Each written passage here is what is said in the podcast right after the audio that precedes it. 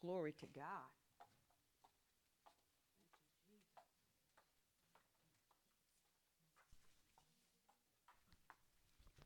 Thank you, Jesus. Hallelujah. Amen. We want to say good morning to all of the covenant partners. We want to say good morning to our SoundCloud listeners. We just thank the Lord for being in his house this morning. Amen. Amen.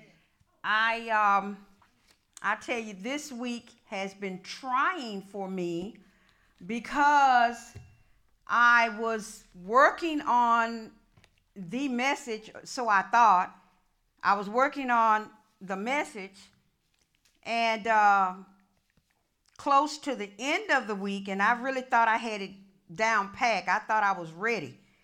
But closer to the end of the week, the Holy Spirit dropped some things in my spirit, and I was like, Lord, is this you? No, it can't be. And I had to go and rearrange and change a whole lot of things. And it's all because of last week and some things that I shared with you. And so the Lord told me, He says, No. He says, You got to go back and put the house in order. And so this morning, what we're going to do in the house, SoundCloud listeners, what we're going to do is by the leading of the Holy Spirit, we're going to do a counseling session. One big sweep. Everybody that comes in, comes into this service, this is a counseling session given by the Holy Spirit. Amen? Amen? So if you're keeping a journal, and if we're going to label SoundCloud, this is called a Rhema word from the Holy Spirit of Christ. A Rhema word, R H E M A. A Rhema word from the Holy Spirit of Christ. And you know what that is. You know, we have the Logos, which is the Bible. And then we have a Rhema word, which is where God Himself pulls from the Word of God and puts together what He wants to say to us. Amen. So the Lord told me, He says, I want you to put the house in order this morning. I want you to put it in order. On last week, we were talking about, or we made mention of God putting an establishment in this ministry to push the vision forward. And we were saying how God was raising up millionaires and billionaires to push the vision forward. He, he's blessing, he's, he's, glory to God. He is blessing us to establish this vision, to establish this ministry. It's not that He's not blessing you for you to enjoy it, but He's just saying, don't forget the main part of this is to push the vision forward. Amen. So then, as I got in the car on last Sunday and I got home and the week began and the Holy Ghost began to speak to me, He says, No. He says, I need you to go back and I need you to let them know that everybody in this ministry, everybody that's connected to KSL Ministries, everyone who is a tither, a seeder, a giver in this ministry, they are blessed.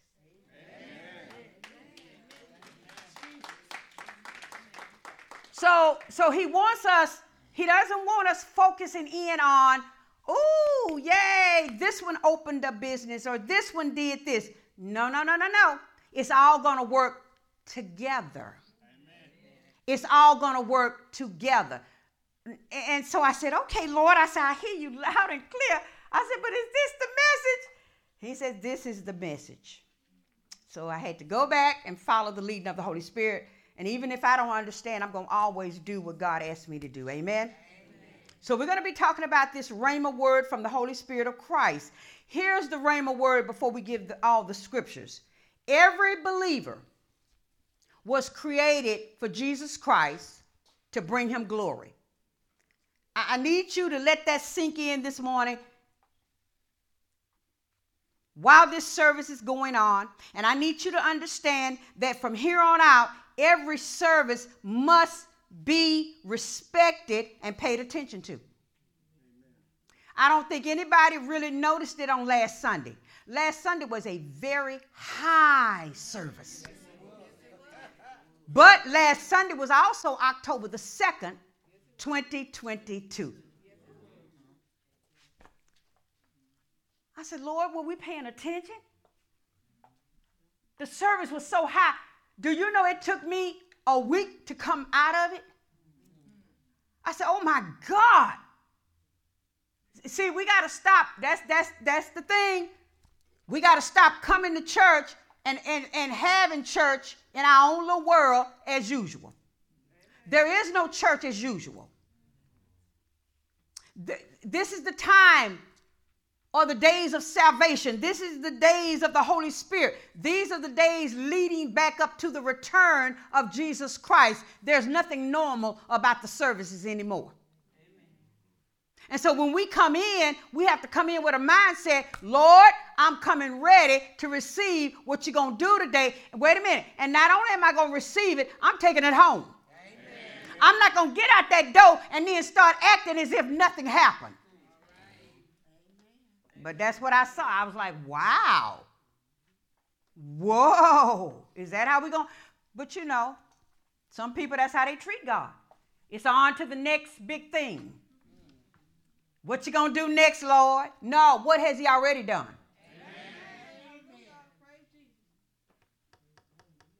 So God wanted to, to resonate within us. He wanted to settle in us. Every believer, every believer was created for Jesus Christ to bring him glory. And every believer is blessed through Jesus Christ. Let, let me show you how it works. There are going to be people who work for companies. What do they call them? Five fortunes? Okay. Fortune 500, all right. Okay, but that's not going to make you any less than the person who started a business. Amen. Come on, Ann. Come on, come on, come on, come on, come on. Yes, sir. Yes, sir. Whatever you're doing, wherever God has you, He created you for that wherever he's taking you, however he advances you, you will cre- God created you for that to bring him glory. So nobody in here should feel belittled if you're working for somebody.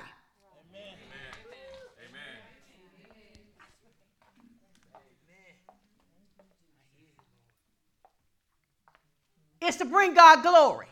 Yes. It's to honor him because First of all, until you got saved, you didn't know it. He put those gifts in you. He put the gifts in you to help run the company. He put the knowledge in you to help be with those people, to be there on that job, to help them see that company go forth. Any advancements that happens within that company, guess what? You're a part of it. Amen. Then when they notice you, it's just like when Joseph was working in Potiphar's house. Potiphar began to understand that since Joseph has come on the team, everything's better. I'm blessed. More is coming in. I'm getting expansion. Well, why is that? It's because God was with Joseph and God is with you to bring a blessing to where you are.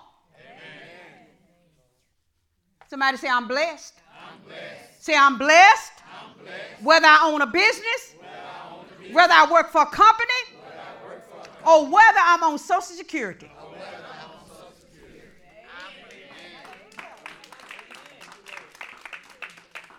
Said, okay, God, I hear you. I hear you loud and clear. He says, oh, no. He says, I want you to go back down there and bring order to the house. Nobody is to feel less than anybody else. Say, I'm blessed. Say, I was created, I was created to, do to do what I'm doing, what I'm doing for, Jesus Christ, for Jesus Christ to. Bring him glory. Say, I'm blessed. Go to Revelation as we go into the message, even more so. We're going to bring clarity to the body of Christ this morning. Amen. Amen. Revelation chapter 4 verse 11. And it reads, it says, Thou art worthy, O Lord, to receive glory and honor and power. For thou hast created all things, and for thy pleasure, for thy pleasure, they are and were created. So that means when you get up in the morning and you put those clothes on and you're headed to that company or to that business, guess what? The Lord is being glorified. When you sit there at that desk, you answer that phone, you do that paperwork, you handle that business, guess what? God is being glorified. Is that not in your Bible? Okay, we say we word people, right? We say we, we say we word people. When you go to that business, because some people in here, I tell them, I say, if you can, keep your job and your business. Do both. That way the strain of taxes, insurances is not on you. See, some people think it's just it's just so easy, just get out here and jump into a business. Oh no. Uh-uh. If ever you needed the Lord, you're gonna need it. Because everything is on you. The taxes are on you. The insurance is on you. Come on now. Huh? The upkeep is on you. Hello. All right. All right. And so the word of God reminds us that it is God, it is Jesus that has created all things, and it was for his pleasure. And they are and were create, created.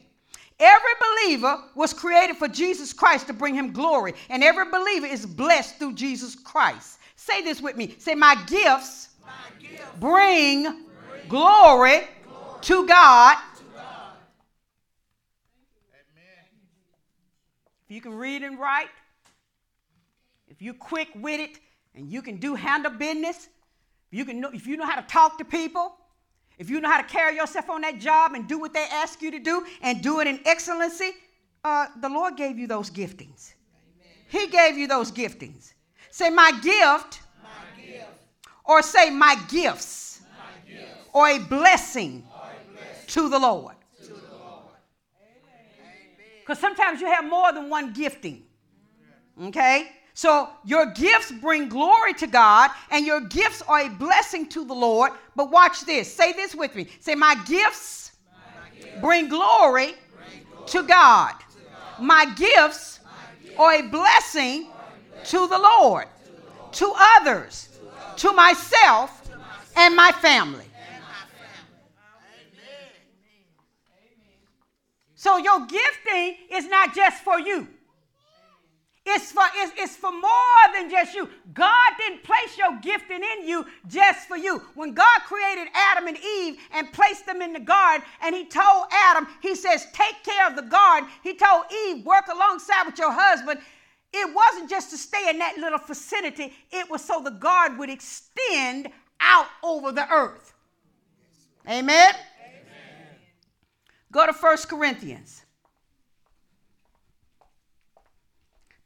Thank you, Jesus. Thank you, Jesus. Look at your neighbor. Say, I'm blessed. I'm blessed. And so are you. So are you. Just think how many people would be hurting if you weren't doing what you were doing. Just think of how many people would be in lack if you weren't doing what you were doing. Mm. 1 Corinthians chapter 12. And I'm going to start reading at verse 14. Now, let me say something. I understand that there are gifts in the ministry and gifts within your life for your living out here. I understand that. Amen. But today, God has me focused in on the gifts that He has placed in you to do service out here in this earth. Amen. And service in the ministry. All right. So we're going to look at First Corinthians chapter 12, verse 14. And it says, For the body is not one member, but how many? many? All right. The body is not one member, but many. If the foot shall say, Because I am not the hand, I am not of the body, it is therefore not of the body. And if the ear shall say, Because I am not the eye, I am not of the body, is it therefore not of the body? Basically, it's saying, how in the world are you going to be able to do anything and you start a process of elimination? You start saying, well, you know what? I don't need my hands. All I need is my eyes, my mouth, and my feet. Put your hand behind your back. What, what you going to do but walk and look and talk? You can't get involved in anything. You can't put your handiwork to it. Come on, him. All right? So, so we can't go around saying, well, you know what? I don't need my eyes. All I need is my mouth, my ears, and my hands. That's incorrect. That's incorrect. 17 verse. If the whole body were an eye, where were the hearing? If the whole were hearing, where were the smelling? So basically, for you to tell yourself, I am not needed in the world, what I do is insignificant, you're wrong. Whether no matter how small or how grand, guess what? It's needed. Amen. I say it's needed. I'm, I'm I, you know, what I do in my home and on my job, nobody really recognizes me. Baby, believe me, if you were to leave or not be there, they would miss you. If you didn't do what you did on that job, they would miss you. And that's why they have what's called hiring process. Guess what?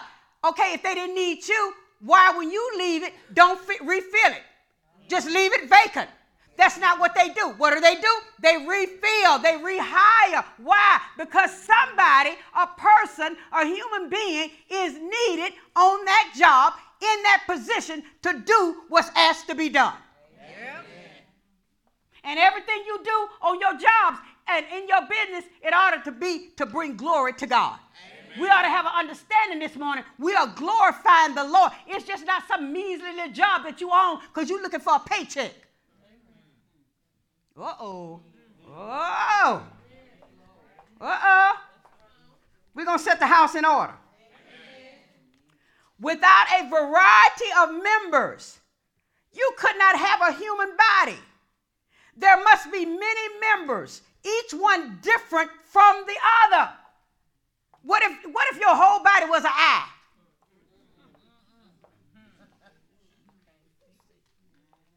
What, what if your whole body was a mouth or a hand? Mm-hmm. Okay, well, think about your jobs and your businesses. What if it was just one big eye in there? All you're going to do is see a whole lot.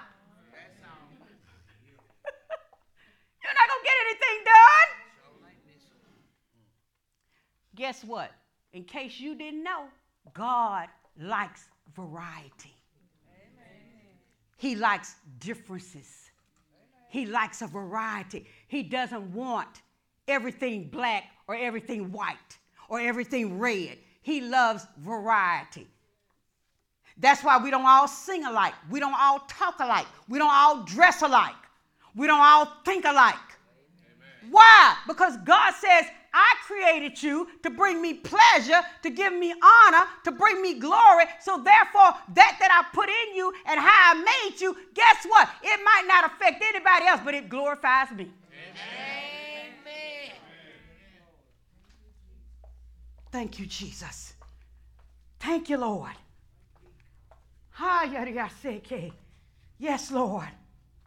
Thank you, Jesus. There must be many members, each one different from the others, working in obedience to the head and in cooperation with others. That's why when you go on a job, you can't go in that job being the whole enchilada.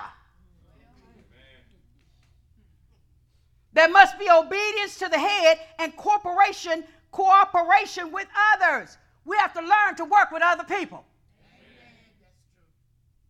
I've never seen a time where people are so touchy. Don't look at me. Don't touch me. Don't. No, no, no, no. If we on this job, we got to work together. Everybody in their department, even in the ministry, we got to work together. Everybody doing what they're supposed to be doing.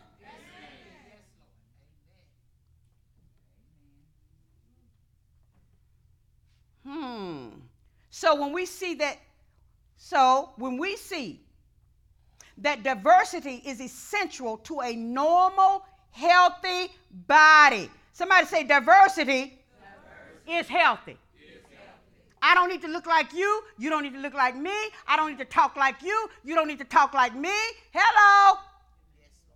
It's healthy. It's normal. It's what God wants. Hello? That's why men and women are built differently. I don't want to be a man. No, no, no, no, thank you. No, thank you. I like who I am. Hello? I love who I am. I'm not trying to be something that I'm not. Hello? We build different. We think different. I cannot do what Brother Davis and Sister Davis do. But yet at the same time, I love them. I'm not envious of them. I'm not covetous of them. I give God the glory for how He made them, how and the knowledge that He gives them, and how they do what they can do. And I admire. Come on, come on. That's how God does. He sits back and He admires the creation that he's made and when we express ourselves it's just like when adam when the lord brought all the animals to adam the lord stood back. He wasn't in there trying to tell adam what to do. He says no i've already created you. I've given you a brain. I've given you intelligence. Glory to god. I've given you a mouth to speak ears to hear and eyes to see. I've given you perception. Let me see you working And some of us will go home and sit on our giftings and do what? Nothing. That's a waste. That's a waste. You need to be doing something. You need to be doing something. Okay, I heard you. I'm retired. You could at least get up and sweep the front, sweep the front porch. Take the trash out. Set the house in order. You can visit the sick, pray for people. Oh, there, there's an order to even those that are retired. Hello? Everything God created, He created to bring Him glory. Say this to yourself. Say, God, God loves, diversity. diversity. Say, it is essential, it is essential to a normal, healthy, healthy body. body. Listen at this. Diversity saves us from two dangers. Here they are. Number one, from belittling ourselves and from belittling others. Woo! Diversity. Wow. Stop talking about other people, what they can't do. They're doing what they're supposed to do. Amen. I said they're doing what they're supposed to do. They're doing it at the capacity that God created them. God did not create me to fly an airplane. And there's nowhere in my registry where God has told me to go fly a plane. Now, if I wanted to learn how to fly a plane, that is not a sin. But since God hadn't told me to do it, guess what? My feet gonna stay on the ground. Amen. I'm gonna drive a car. And there's no sin in me driving. Hello?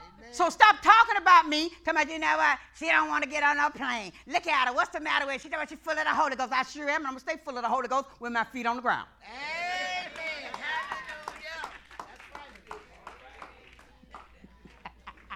That's right. Say it's no sin, no sin. If, there are things, there are things that you don't do. You Say now, if you want to learn to do them, you can. But there's no sin. But I tell you what I do do. Every time somebody call me or my son call me, he says, I'm finna board a plane. I admire that. I just sit back in that in that chair and I think about him carrying that luggage and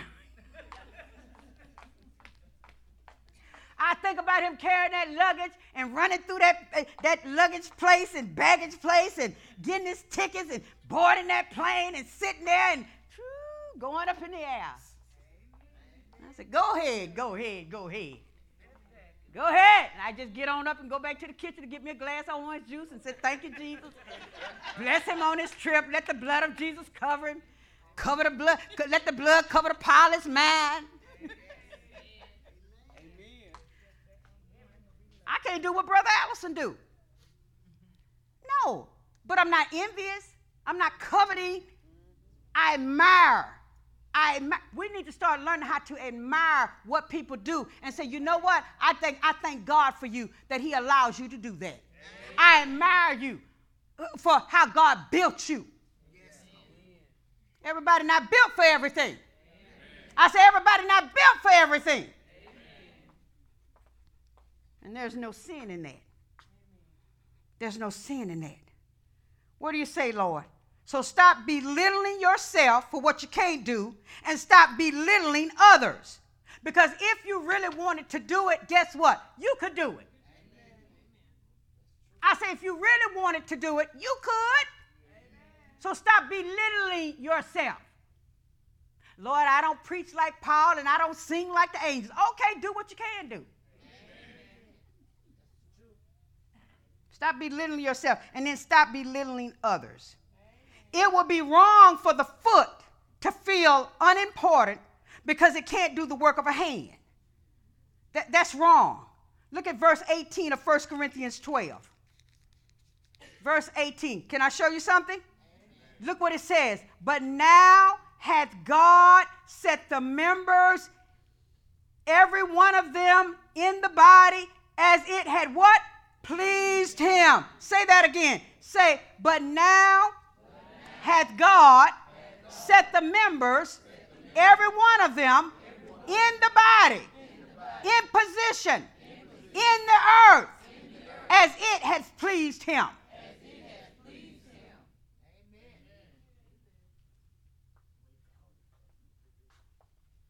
I don't think anybody's called to do nothing. I think everybody's called to do something. And whatever you're doing today, if you want to improve that, I see no reason why you couldn't.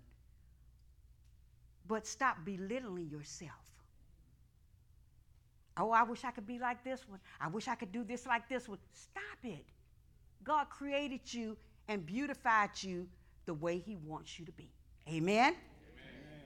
So God has arranged the different members in the body just as He pleased. We should be grateful for the gifts He has given us and use them for His glory. So when I go to work in the morning, say whether it's my job or my business, I'm giving God glory.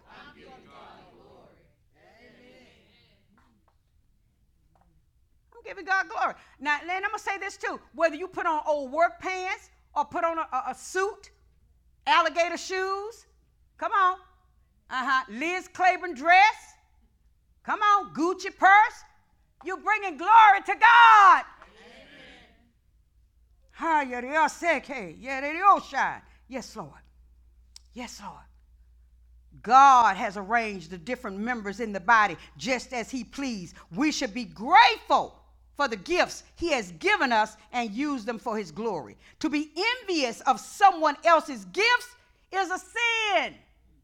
Ooh, did you know that? Uh, nah. To sit up and envy somebody and all day long. I, I don't know why they who they think they. Oh, it, I could do it better. Uh, no, you could. No, you couldn't. Stop it. All on your job. Can't even do your job because you envious of somebody else how they doing the job. Can't even enjoy what God called you to do. Enjoy the gifts that He's put in you. Operate in them. Be a blessing to somebody because you envious. To be envious of someone else's gifts is a sin. It goes against God's perfect plan for our lives. So everybody in here need to repent.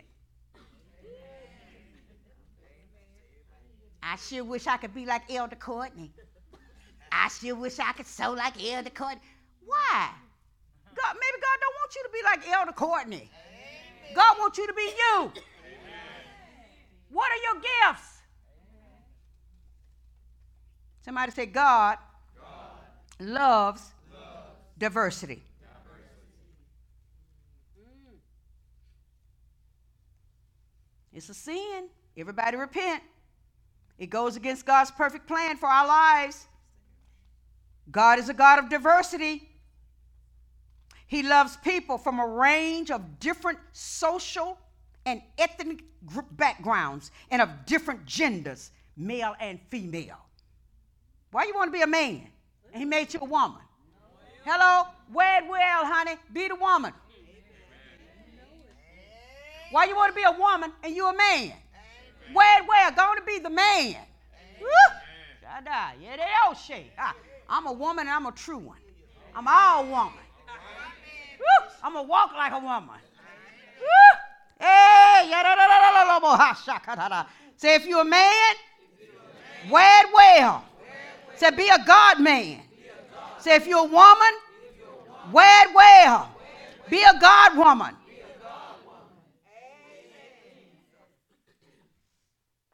Be different. Be di- it's okay. It's okay. It's okay. Yeah, Lord. No two people are the same. Even when twins are born, there is a way to tell them apart. Even when twins are born, there is a way to tell them apart. No two people are the same. No two handprints are the same. And there are billions of people in the world, but yet God made each one of us to his own liking. I want to be tall. Why? Stay short. I want to be short. Why? Stay tall. Woo!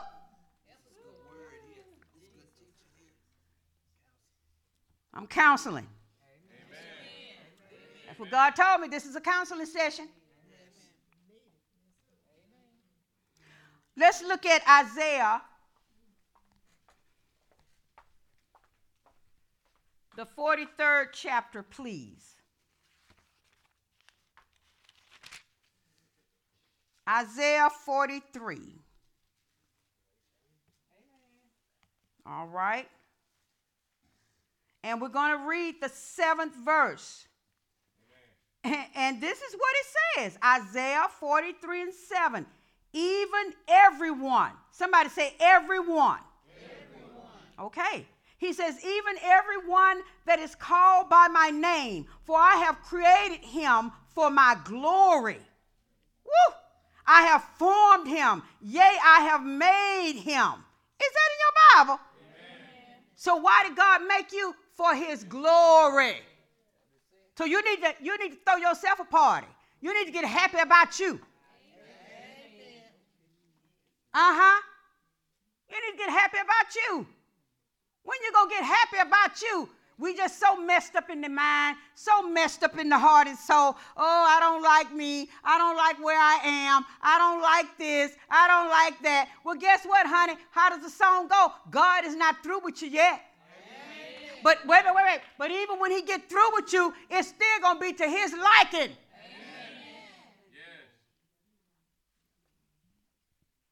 It's, it's gonna be what go, it's gonna be what brings him glory. Everyone that is called by my name, I created them for my glory. I formed them. So who formed you? God. When did he form you? The Bible says in the belly. In the belly. But yet we got all this radical teaching going on to our young people where you know you were born a boy, but you really are a girl. You know, you were born a boy, but you really are a girl. You were, you were born a girl, but you really are a boy. Feeding them all this nonsense. So if I was born a girl, but yet I'm a boy, where are my equipment?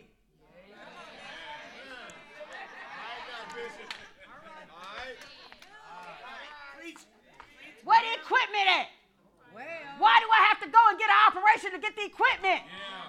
As if God, uh-oh, as if God didn't know what he was doing. Oh God, you created me a girl, but I'm a boy. You left some equipment off. No, when that doctor slapped your sit down, you were what you are. And you came with the equipment.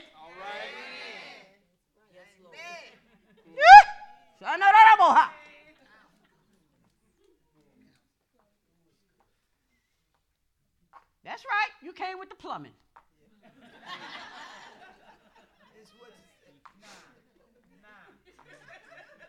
and it had to be working because your mama went and got Pampers.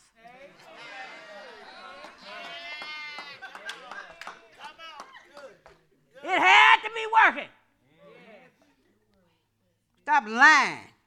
They lying to people. They're giving out false information. Yes, they are. You're not beautiful unless you're a size six. Nah, baby. I'm uh, yeah. Nah, I'm beautiful.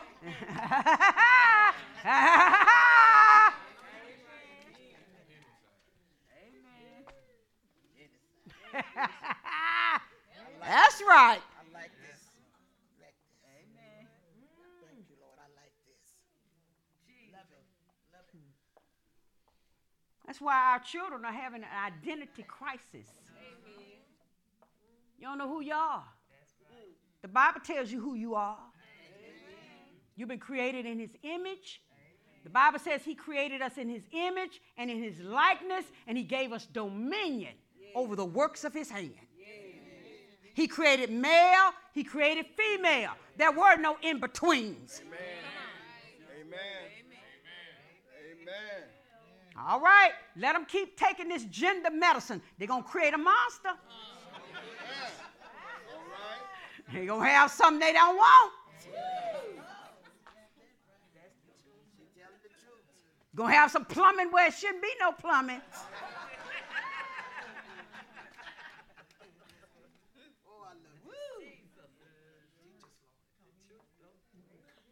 Don't let them lie to you. Don't let them lie to you, young people. You a male, you a male. You a female, you a female. God makes no mistakes. And see what they want to say is that's how they do, that's how they treat Genesis chapter 1 and 1. In the beginning, God created the heavens and the earth. And then Genesis 2, it says, and the earth was without form and darkness and in void. And so what they want to say is they want to say, well, God made a mistake. No, God didn't make no mistakes. From Genesis 1 and 1 to Genesis 1 and 2, a great catastrophe happened. Sin came on the scene. Uh oh, here we go, here we go. Sin came on the scene and caused a disruption in the earth.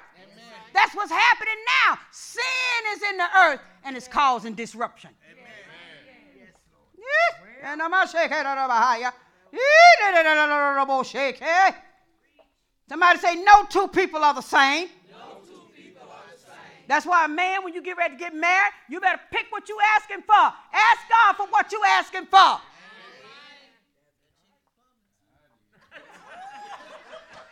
Yeah, please check the plumbing. Okay. Young ladies, young men, young men, young ladies. You asking God for a mate? Tell God what you want. Now, I know you're not going to like this, but I'm going to tell you what the word of God said. He told King David, You did not have to kill Uriah for Bathsheba. I would have gave you a Bathsheba.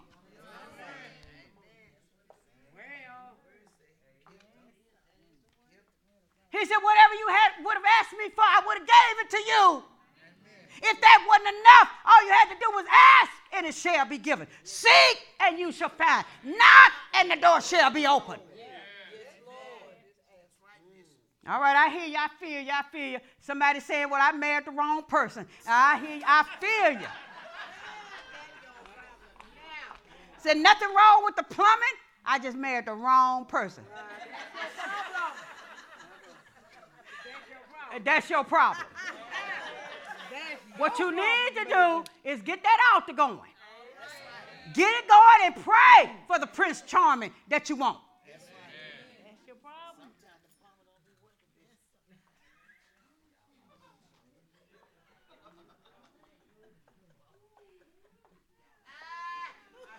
Better get the altar going. Because I'm going to tell you something. Let me tell you something. When King David, he might have got with Bathsheba. He committed murder. He lied. David was extremely blessed. Let me say that right now. David had concubines. David had 800 wives. Shada, more than that, probably, baby. But they say in the word of God, when he lied to have Bathsheba, the sword never left his home. His children went crazy. His money got funny. Come on. His body started to break down even more. The sword never left David's house. Can I tell you something? They say David moaned a whole year in misery because of the loss of his son that Bathsheba was carrying, that first son. It went on for a whole year, y'all. Ain't, let me tell you something. Ain't nothing worth that. Nothing is worth your peace of mind. But see what the devil do, he clouds your mind. He talks to you. Huh? He, he gets in your mind and your imagination and your thoughts and he darkens them where you can't see the truth. Amen. Oh, you ain't heard nothing. Amen. I said, you, ain't, you haven't heard nothing. Amen. Nothing's worth that. Yeah, he might have got Bathsheba, but he got a whole lot more that he was not bargaining for. Well. He got a whole lot of trouble that he wasn't bargaining for. Well. That's how you want to live your life? No, ma'am. You want the sword in your house? Shine for me, Anna. Shine for me. I got to get it. Let me say it loud. Shine for me, Anna. It's not worth it. It's not worth it. His children lost their mind. They rose up against him. Absalom thought the kingdom was his. Absalom took his daddy concubines and went up on the top of the kingdom and disgraced his dad, broke his heart. He had war after war after war after war. Basically, David went into a place of always basically having to put out fires. Instead of, watch this, instead of being able to enjoy his life and the blessings that God had blessed him with. He had the crown, he was king over Jerusalem.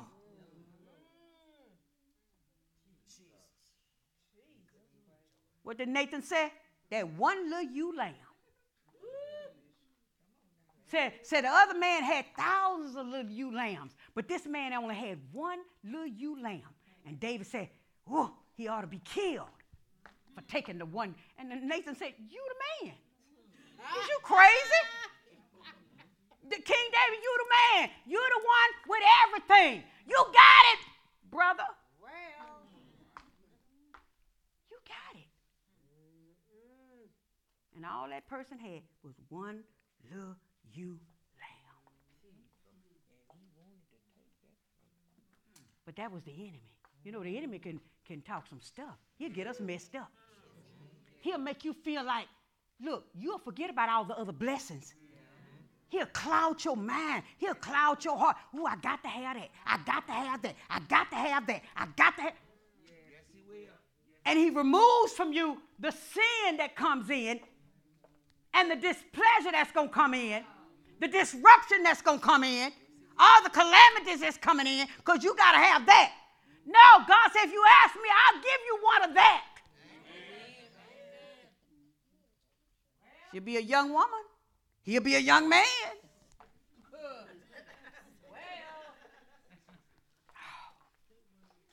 No, my blessing's not worth that. I'm sorry. Somebody said, No, thank you. No, thank you. Said, Keep your little what you lamb. Don't want it. Said, God got it for me. Said, He got it. He. Hey!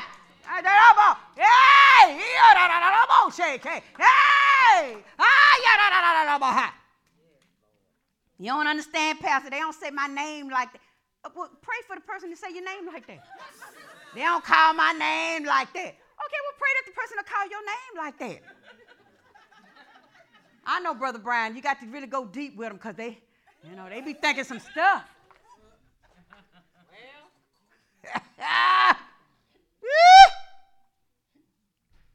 Everyone that is called by his name. He said, I created you for my glory. I formed you.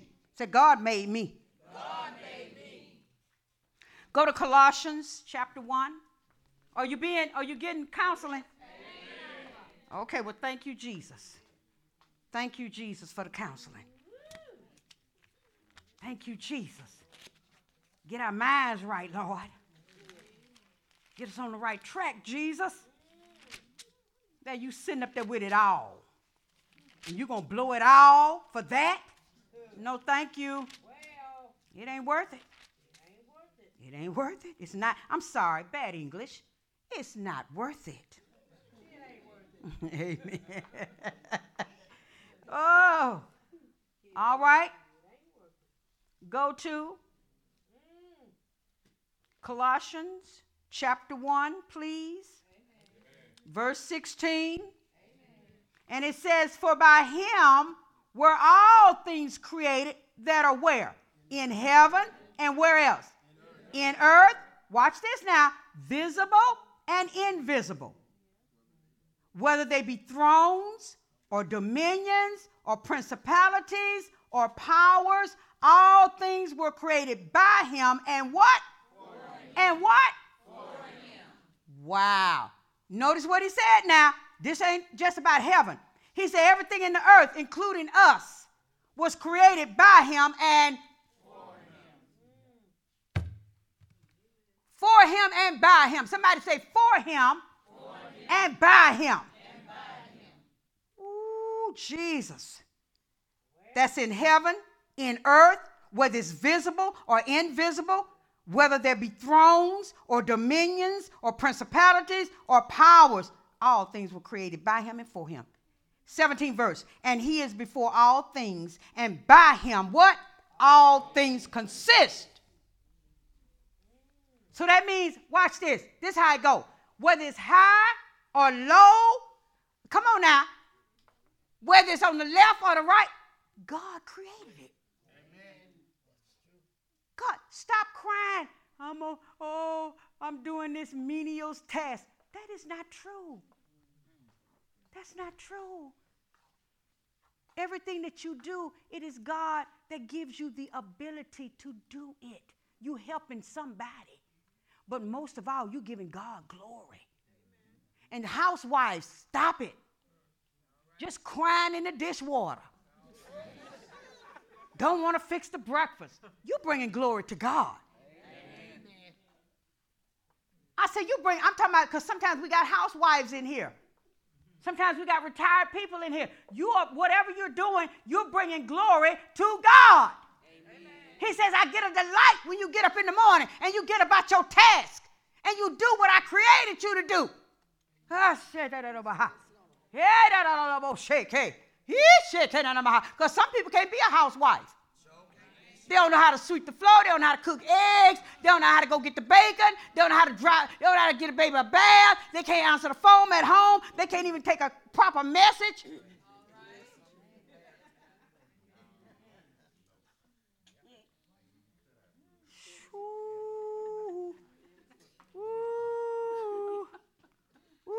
And when you can multitask, when you can be a housewife and a businesswoman, I'm every woman. It's all in me.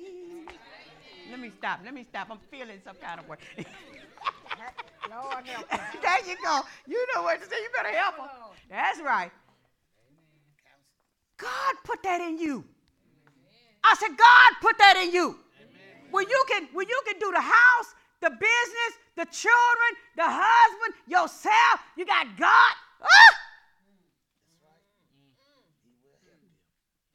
Stop belittling yourself. Amen. Stop it. Say, God formed me. God has given every believer gifts to use in serving his or her church, community, job, home, or service to others. Each born again believer has been given foundational gifts. Somebody say, I have, I have been, given been given by the Lord, by the Lord foundational, foundational, foundational, gifts. gifts. Here are the foundational gifts prophecy, we're going to talk about it, teaching, exhortation, giving, organization,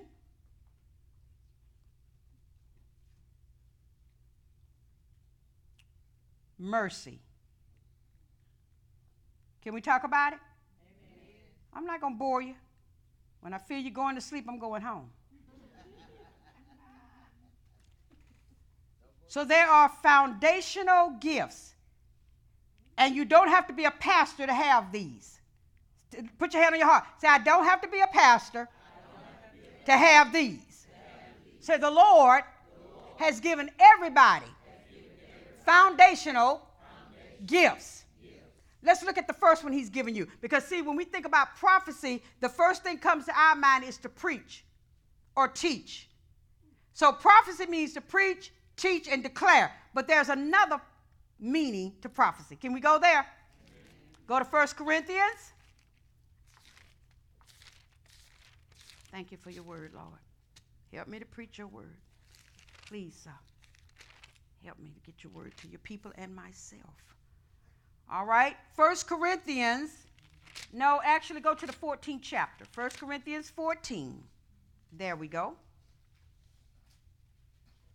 All right. Say, I have a gift of prophecy.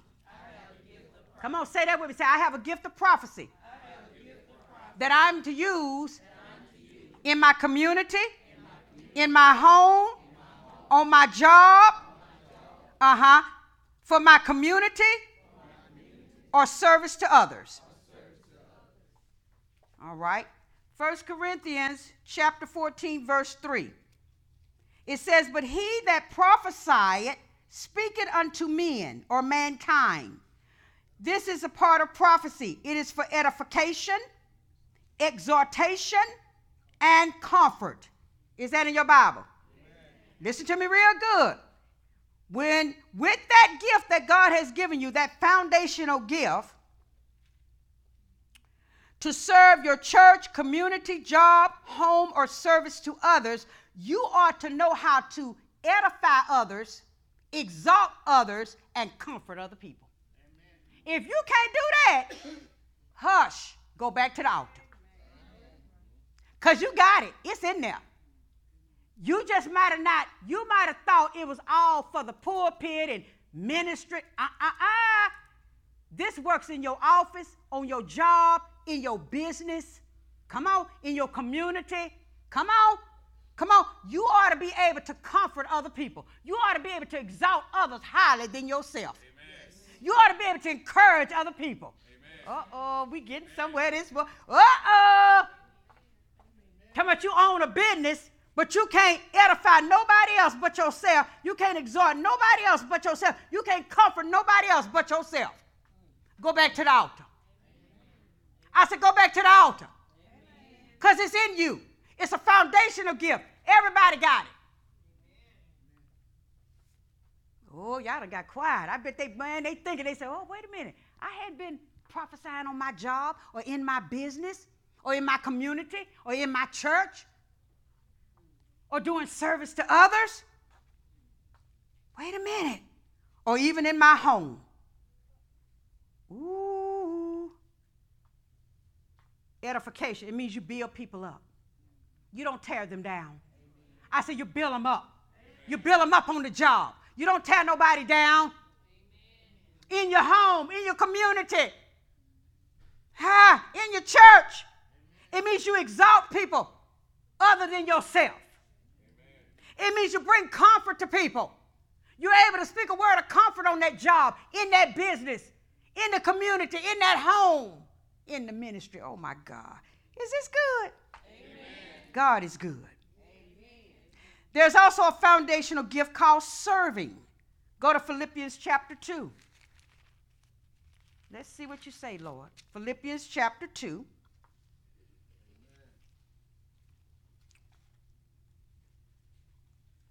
Please go to verse 5.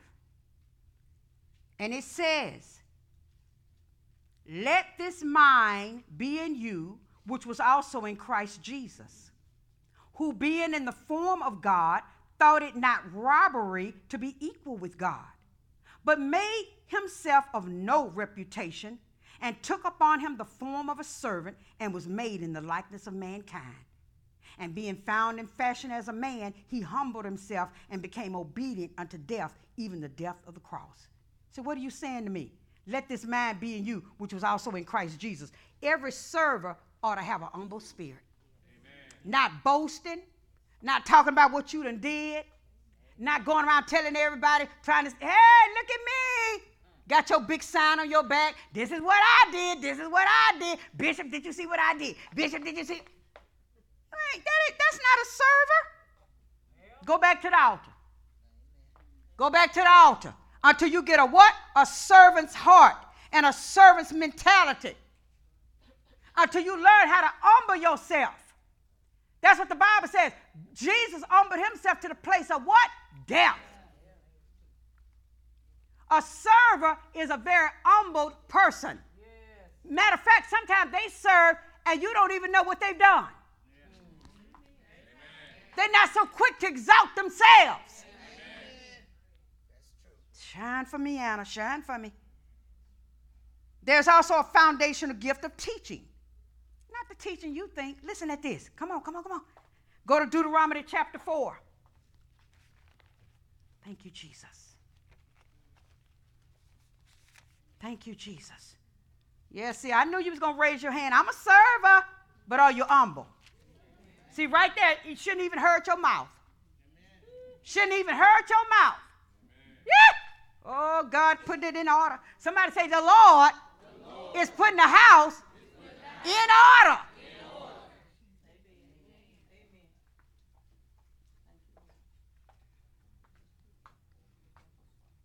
So prophecy means to exalt, encourage, and comfort. If you don't have it, go back to the altar. Serving means to be humble in mind and heart, quiet in what you do. If you don't have it, go back to the altar. There's also teaching. Deuteronomy chapter 4, verse 2. Amen.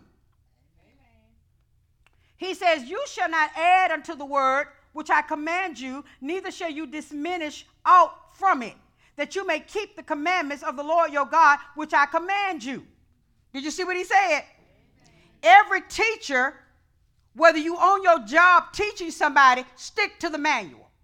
Stop trying to give them your two cents. Uh oh, this got quiet up in here. Am I at the right place? You ought to know how to teach and stick to what was given you to teach. Amen. In the ministry, if you're going to teach, stick to the Word of God. Don't be bringing in no foreign stuff. Amen. Let God take you deeper in the Word. Amen. That requires fasting and praying and seeking Him. On that job, let the Lord take you deeper with the instructions. If you're going to instruct somebody, if you've been put over people, well, I don't understand the instructions, Lord. That Ask God to help you open your understanding. Amen. They don't want your two cent. They want what they they want what they ask you to do. Uh oh. Uh oh. All right, I got my chariot out there. I got baby out there. She ready to go. Proverbs 30. They told you to stand at the door and smile. What you supposed to be doing? I, I don't have to do what they tell me to do. I'm to do it the way I want to do it. No, that's not what they ask you to do. They're not paying you to do what you want to do. And if you get a good idea, you need to go to your per, uh, the person that's over you first, sit down and talk with them and share the idea. Amen. You hadn't become the boss yet. Uh-oh. Whoa! Come on, Holy Spirit. You're trying to be the boss, and you're in a teaching place. You're in a learning place to be taught. You're in a place to be taught. And you're trying to give everybody orders. Wait till you become the boss. Amen. I know they got that movie, Boss Baby. I don't even know what that. Lord have mercy, that little baby need help. that little baby needs some help. Proverbs 30. Amen. All right. Would you please look at verses chapter 5. What does it say? Every word of God is what? Every word of God is what? Pure. Every word of God is pure. He is a shield unto them that put their trust in him. Wait a minute, wait a minute. Do you know it's in the Bible how to treat your employer? Do you know it's in the Bible how to treat your manager or your boss over you? The Bible said, don't even be a, a eye pleaser, man pleaser, or pleasing them as long as doing what you're supposed to do as long as they can see you. And then when they when they got their back turned, you doing everything but what the job requires you to do. Now you might think this won't work in your business, but yes, it will. Because see, a lot of times we get from under the boss and we become the boss, and now we think we got free reign to do whatever we want to do. Uh, wake up call. To be the boss gonna cost you something. To be the boss gonna cost you a little bit more. You're gonna stay up a little bit longer. Huh? You're going to work a little bit more diligently. Because now you're the boss and you don't want nothing to go lacking or fall down. Oh, my, my, my, my, my, my, my, my, my, my, my. Yes, Lord. Yes, take no, no, no, no, no, no, higher. Yeah, take them on in the higher, Anna. Take them on in the higher. Yes, Lord. Teaching. Somebody st- say, stick to the word of God. Stick to the manual. Stop trying to give you two cents. The next gift is exhortation. This is one of the foundational gifts. People who exhort other people, they have a loving and positive attitude and desire more than anything that God's people and people in general mature and grow. They want people, they exhort ex, people who are exhorters they want to always see people grow and mature. They want to see them move from where they are and move into better positions of themselves. Amen, amen. they're loving. They have a very positive attitude. Go to james chapter 1 are you an exhorter? Go to james Glory to God. Oh, we almost through. See, sometimes counseling can be can be painful. I know you be saying, but Bishop, you be sitting there just looking at you, but all this be coming up. well, uh, we counseling, amen? amen. Thank you, Jesus. All right, we want James chapter 1, verse 5 Mm, mm, mm, mm.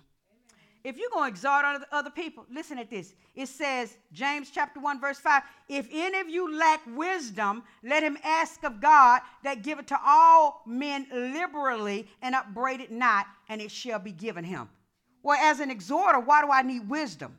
Because you got to know when to speak, what to say, how to say it, when to say it. See, just, wait a minute. The time that you go to exalt, it might not even be time yet to go. You might get on that person's nerves. You need, you need, you're not listening to God. You're not hearing from God. When do I exalt? When do I show this person love? When do I show them this positive attitude? Are they ready for it now or do I need to wait till later, Lord? How do I say it? When do I say it? Give me the correct words to say, Lord. Amen. That's in the church and in business and on a job. Amen? Amen. Exhorters love to use God's methods to encourage others by applying biblical truths. Let's just look at some. John chapter 2. John chapter 2. That means they study the word then. They know a little about the word, amen? amen. Let's look at some. John chapter 2. Okay. Because they love to use God's methods to encourage other people. John 2 and 9. What do you say, Lord? He says, When the ruler of the feast had tasted the water that was made wine and knew not whence it was, but the servants which drew the water knew, the governor of the feast called the bridegroom and said unto him, Every man at the beginning doth set forth good wine, and when men have well drunk, then that which is worse, but thou hast kept the good wine until now. What, what are you saying? what if Jesus had walked in there and said, you know what? I'm an exhorter. I want to show love to these people at this marriage and made wine at the beginning of the wedding. It would have been a waste. They didn't need it at the beginning. They needed it at the when there was nothing left. Sometimes you need to see that's another part of being humble. Sometimes you need to stay yourself in the background and shut up and listen for the Spirit of God. And I mean, really listen. Lord, are you telling me to do this? Are you telling me to say this? But see, that's going to require time in prayer. So you'll be able to move with God. See, you spend so much time in prayer and in the Word, you just start moving with God. You know when to take something seriously. You know that. Uh, you know when you need to open your mouth and say something. So what if? What if? And this was Jesus, but he knew when to make the wine. Did he not? Go to John chapter 9.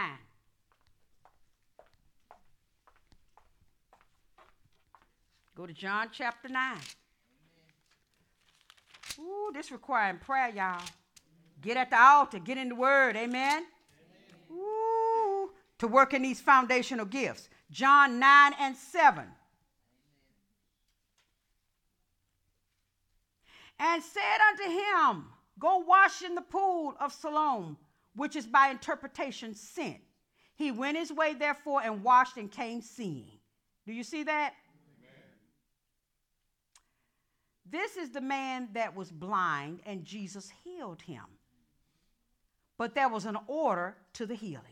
Somebody say, if I'm going to exalt people, show them a loving and positive attitude, there's an order to it. Look at verse 6. He says, When he had thus spoken, he spat on the ground and made clay of the spittle, and he anointed the eyes of the blind man with the clay, and said unto him, Go wash in the pool of Siloam, which is being interpreted sent. He went his way, therefore, and washed and came seeing.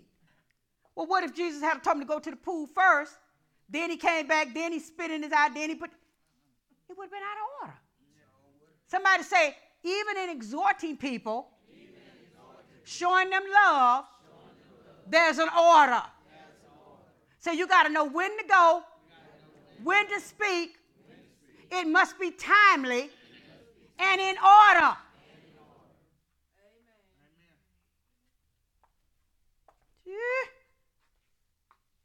Yes, Lord. Uh oh. Then there's a foundational gift of giving. Giving means to share things, whether spiritual gifts, finances, or oneself. The word of God says what? Give, and it shall be given unto you. Pressed down, shaken together, and running over, shall men give unto your bosom. Something that I got from this givers don't like for you to always tell them to give. But there's a reason for that. Because a real giver that works in this foundational gift, they're always ready to give. They don't, they're, they're waiting for an opportunity where there's something needed where they can give. They don't want you to be around them and their conversation, and the conversation is always about money. They feel threatened. Why? Because they're givers by nature. It's a gift. It's a gift from God. They're already programmed by God. Give how much to give, when to give. All they need you to do is show them some respect. Love them. Come on, come on, come on. Come on. They don't need you always up in their face talking about, oh, this done broke. Oh, we need money for this in the church. Yeah. So evidently we must have a lot of givers whose foundational gift of giving is working because I never have to beg. Amen. How many times you heard me say that? I've always said, I said, Lord, I thank you. I even tell you all, I said, I don't have to beg. Because this gift is already on program with God. He's already talking to the person. They are givers by nature, they're givers by heart. They wait for the next opportunity. Well, what, what the church gonna need next? The bishop said the church need anything? That's a foundational gift.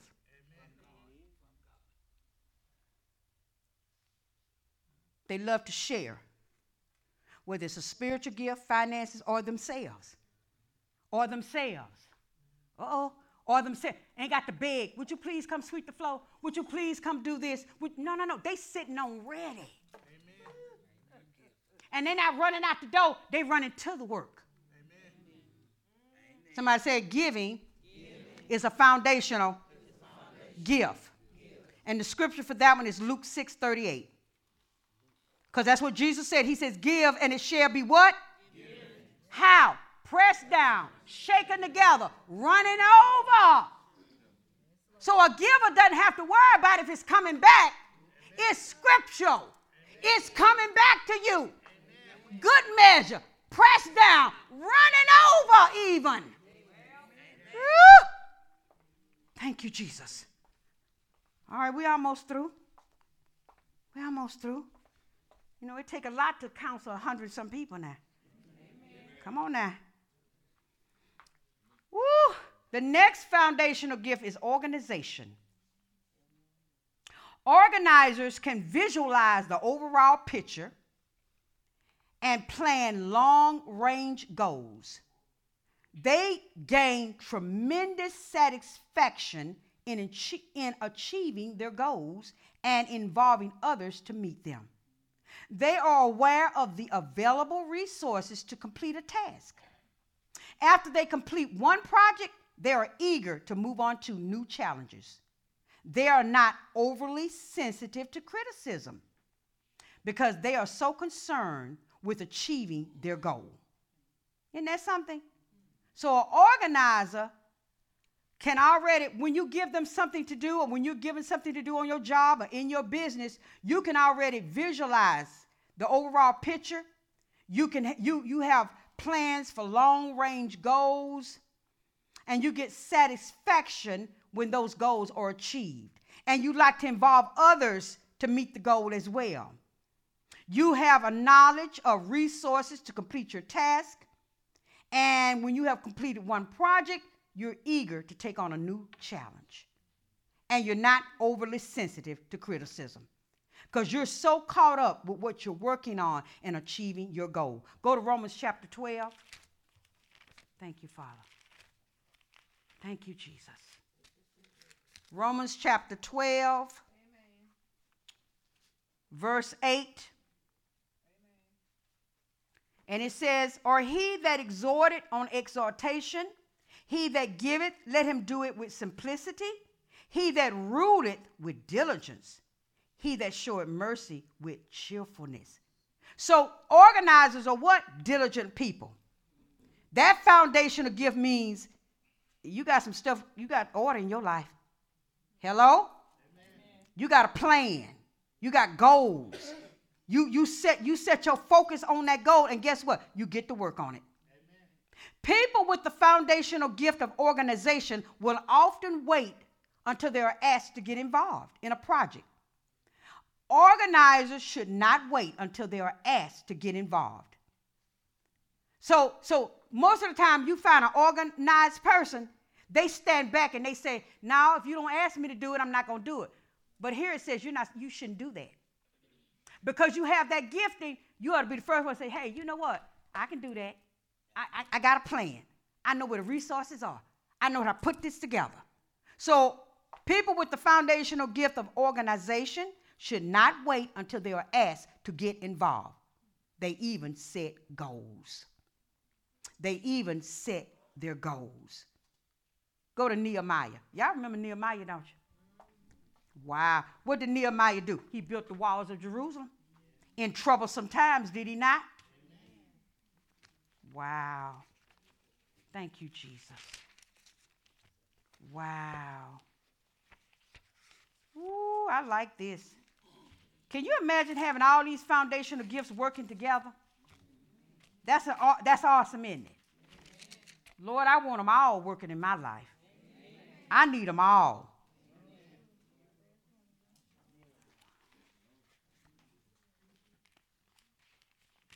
Wow. You talking about having a great business? You talking about having work, a work ethic? Oh my goodness. This is awesome. Okay. Here we go. Nehemiah. Thank you, Jesus. Are you getting anything? All right, Nehemiah chapter 2, and I'm going to give you the rest of the scriptures. All right, Nehemiah chapter 2, verse 5 and 6.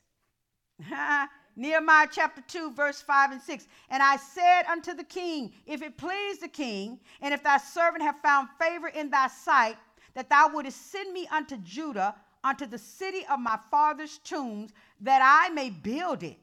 And the king said unto me, the queen also sitting by him, For how long shall thy journey be, and when wilt thou return? So it pleased the king to send me, and I sent him a time.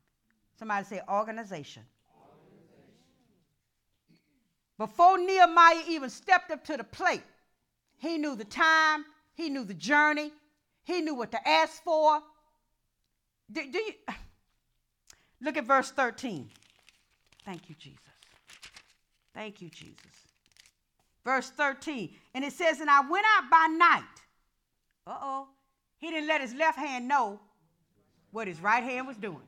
Hey, y'all, Bishop got me working on this. Woo!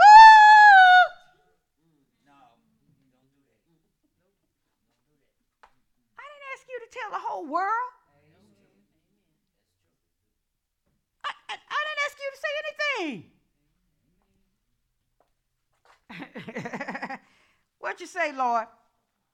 He says, And I went out by night by the gate of the valley, even before the dragon well, and to the dung port, and viewed the walls of Jerusalem, which were broken down, and the gates thereof were consumed with fire. So basically, he had a plan, he had a time, he knew when he was going to go, he knew when he wanted to go, he knew when he was going to return. He went out by night, and he went to view what he was going to be working on. He didn't just jump into the project. He says, let me go and sit down and, and, and view this, see what's going to be needed, and put a plan together. Look at verse 16. And the rulers knew not whether I went uh-oh, or what I did, neither had I as yet told it to the Jews, nor to the priests, nor to the nobles, nor to the rulers, nor to the rest that did the work. Wait a minute. He hadn't even told everybody on the team. He says, I can't instruct you till I get it down pat myself. Amen. That's why I stopped telling people Sunday gonna be a high Sunday. I don't do it no more. I found out something. The moment you release that word, spirits get to work. Let us see how we can control it and keep it from being high. Now we never miss because we learned to So even on projects and jobs that you do, business in your business, you need to stop telling everything. Even your team, you need to wait till you get the plan down, pack yourself, and then share it with the team, and then even tell them, look, we're gonna work this, but we're gonna keep it quiet. Why? Because Nehemiah had adversaries.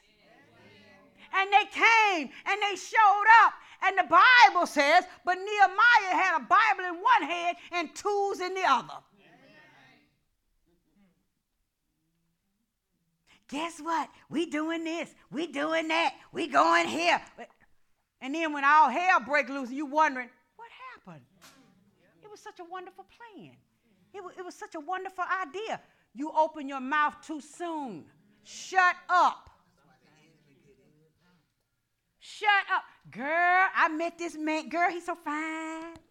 Ooh, girl,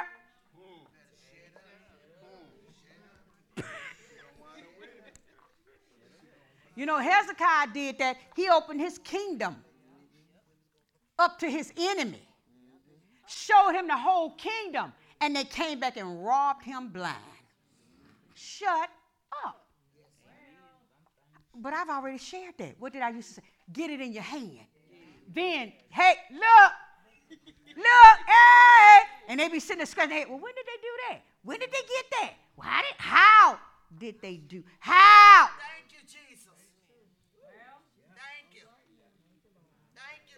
We talk too much.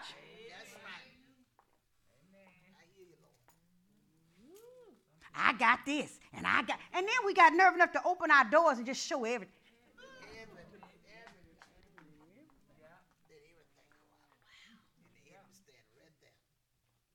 Get it in your hand. Amen. Enjoy it first. Amen. Sleep on it, lay on it, walk on it.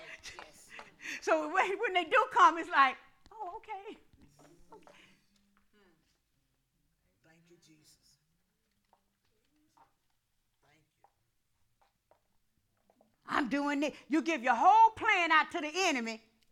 Come on. Come on now. And then when the devil strike, it's because you already told everything. They know he knows where to send the ambush. He knows how to send the ambush. Instead of just until you get it down pat. Now once you get it down pat, it's on. Wear the sign, put it on your back, tap dance it, sing it.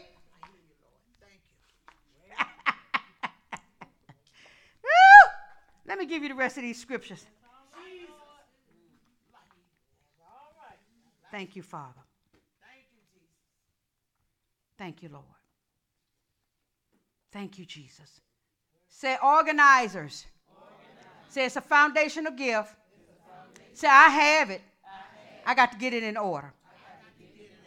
So basically, write this down Nehemiah chapter 2,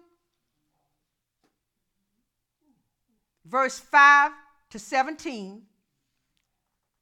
Nehemiah chapter 4,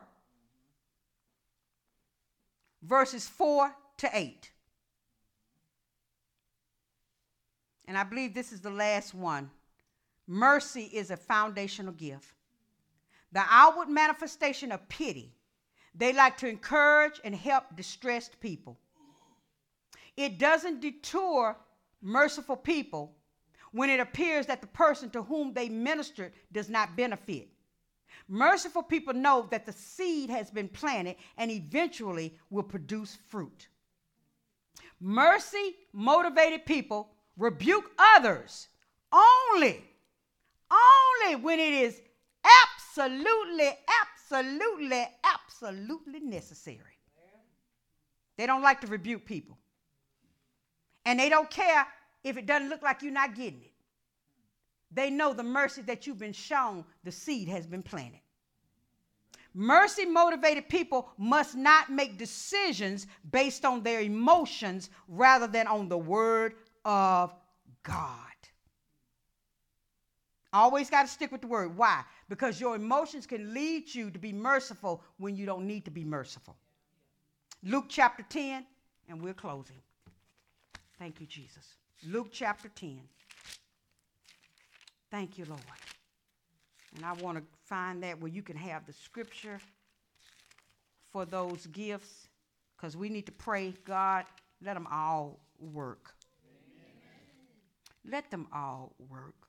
Luke chapter 10.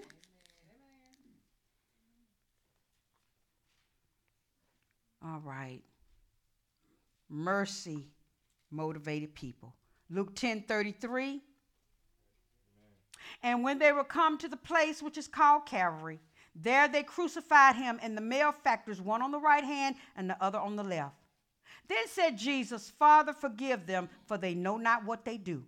And they parted his raiment and cast lots. But he yet prayed.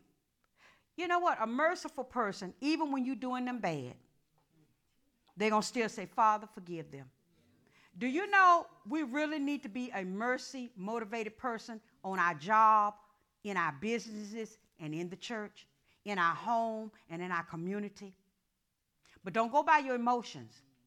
Again, all of these foundational gifts require that you're in the Word, you're seeking the Lord, and definitely seeking the Lord, seeking the Lord that they all work. Amen?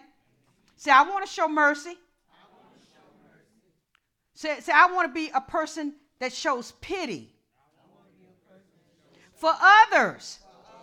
But I cannot work by my emotions. I must go by the word of God. Because there are times in the word you do know that the Lord will say, ask for forgiveness for them, show them mercy, because they don't know what they're doing for real. And then there are times when God says, stand back, I'm dealing with that person. Amen? Amen? Write this down Romans chapter 12, That's if you're going to use it in a prayer. Romans chapter 12, and I want to make sure. Romans chapter 12. Thank you, Lord. Verses 4. Okay, all right, this is it. Romans chapter 12, verses 6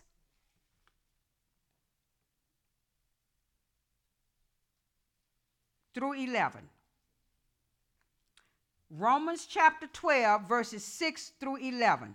And these are called foundational gifts. We all have them, but we might need them cultivated even the more. Because they're in here. Here it is. It says uh, prophecy. We gave you what that was. Uh, it has ministry, which is serving, exaltation, giving, mercy. And verse 9 says, Let love be without dissimulation, abhor that which is evil, cleave to that which is good. Be kindly affectionate one to another with brotherly love, in honor, preferring one another, not slothful in business, fervent in spirit, serving the Lord, rejoicing in hope, patient in tribulation, continuing instant in prayer. So you can do Romans 12, 6 through 12. Amen. Give the Lord a hand praise.